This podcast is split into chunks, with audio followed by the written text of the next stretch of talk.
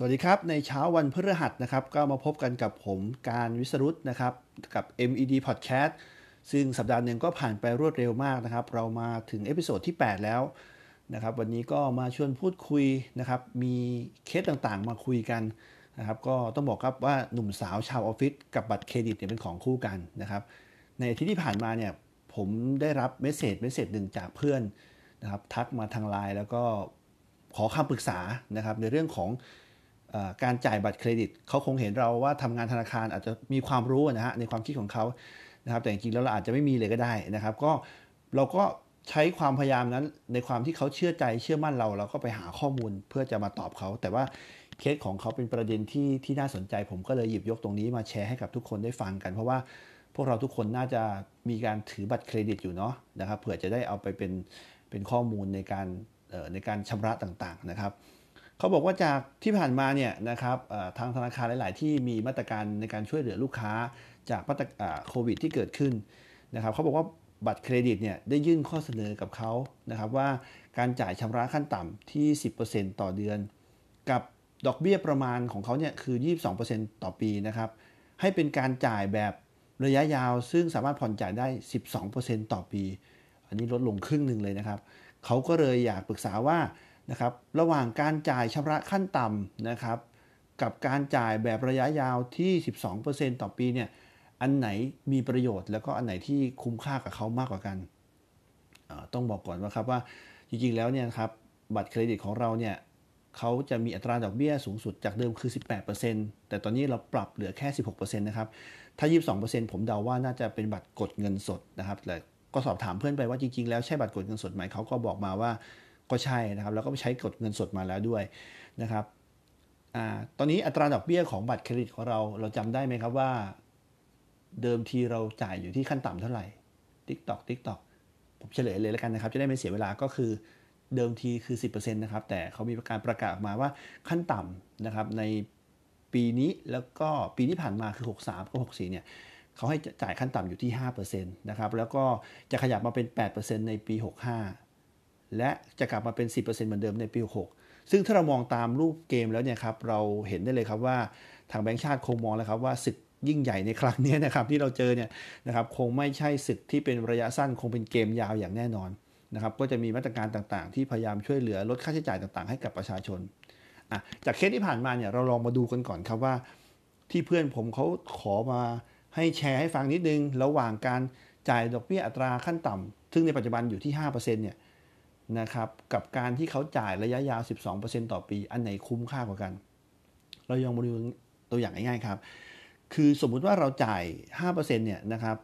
แต่จริงๆแล้วถ้าเรายังไหวใน 10%เนี่ย ผมแนะนำว่าให้เราจ่ายที่ 10%ก่อนเนาะ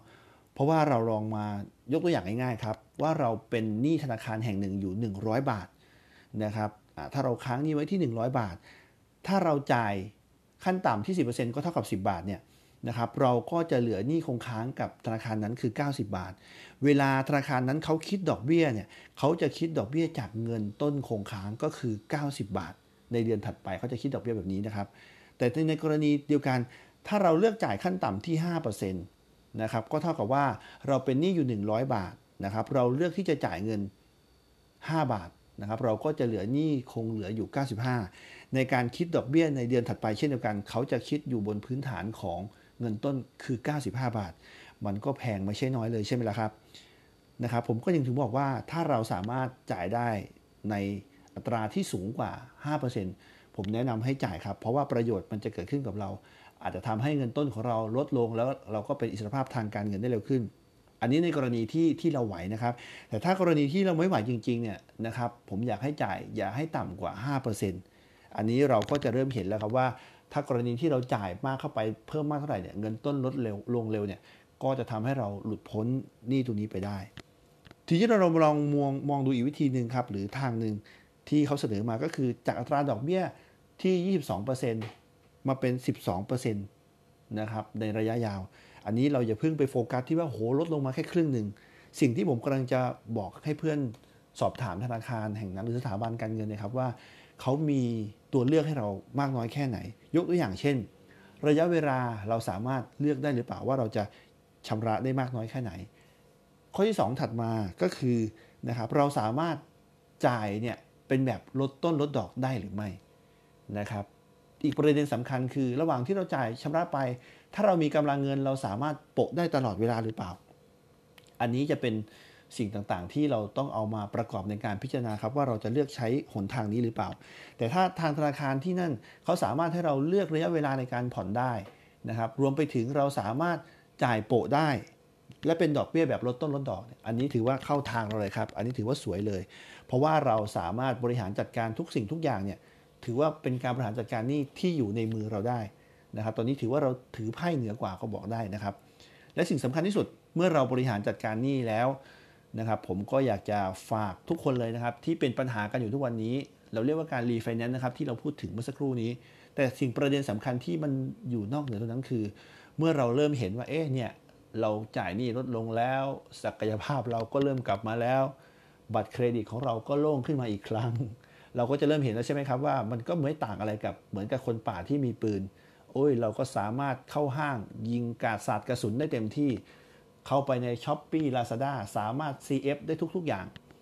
ผิดเลยครับ เราต้องลดหรือพยายามตัดทอนสิ่งนั้นไป เพราะสำคัญที่สุดการแก้หนี้ที่บอกครับจากบัตรเครดิตของเรา แต่ถ้าเรายังไม่ได้แก้นิสัยหรือพฤติกรรมของเราเนี่ยมันก็จะเป็นสิ่งที่ทำให้เรากลับมาเป็นวงเวียนเหมือนเดิมที่เราเคยเกิดขึ้น มันเป็นการแก้ปัญหาแค่ระยะสั้นเท่านั้นครับ และอยากจะฝากกับน้องๆทุกคนหรือ ทุกคนที่ก็ยังอยู่ในวัยทำงานหนุ่มสาวชาวออฟฟิศทุกคนครับว่า บัตรเครดิตนั้นมันมีทั้งดีและมีทั้งไม่ดี สิ่งสำคัญที่สุดคือการใช้บัตรเครดิตของเรานะครับว่าเรามีสติในการใช้มากน้อยแค่ไหนนะครับแล้วก็อยากจะฝากไว้ว่าครับอยากให้ทุกคนมีความสุขสนุกในการทำงาน แล้วก็มีเงินไปสารฝันสิ่งต่างๆ ที่เราอยากทำนะครับก็ให้ทุกคนโชคดีแล้วก็ไม่มีหนี้นะครับ วันนี้ก็ขอลาไปเพียงเท่านี้ สวัสดีครับ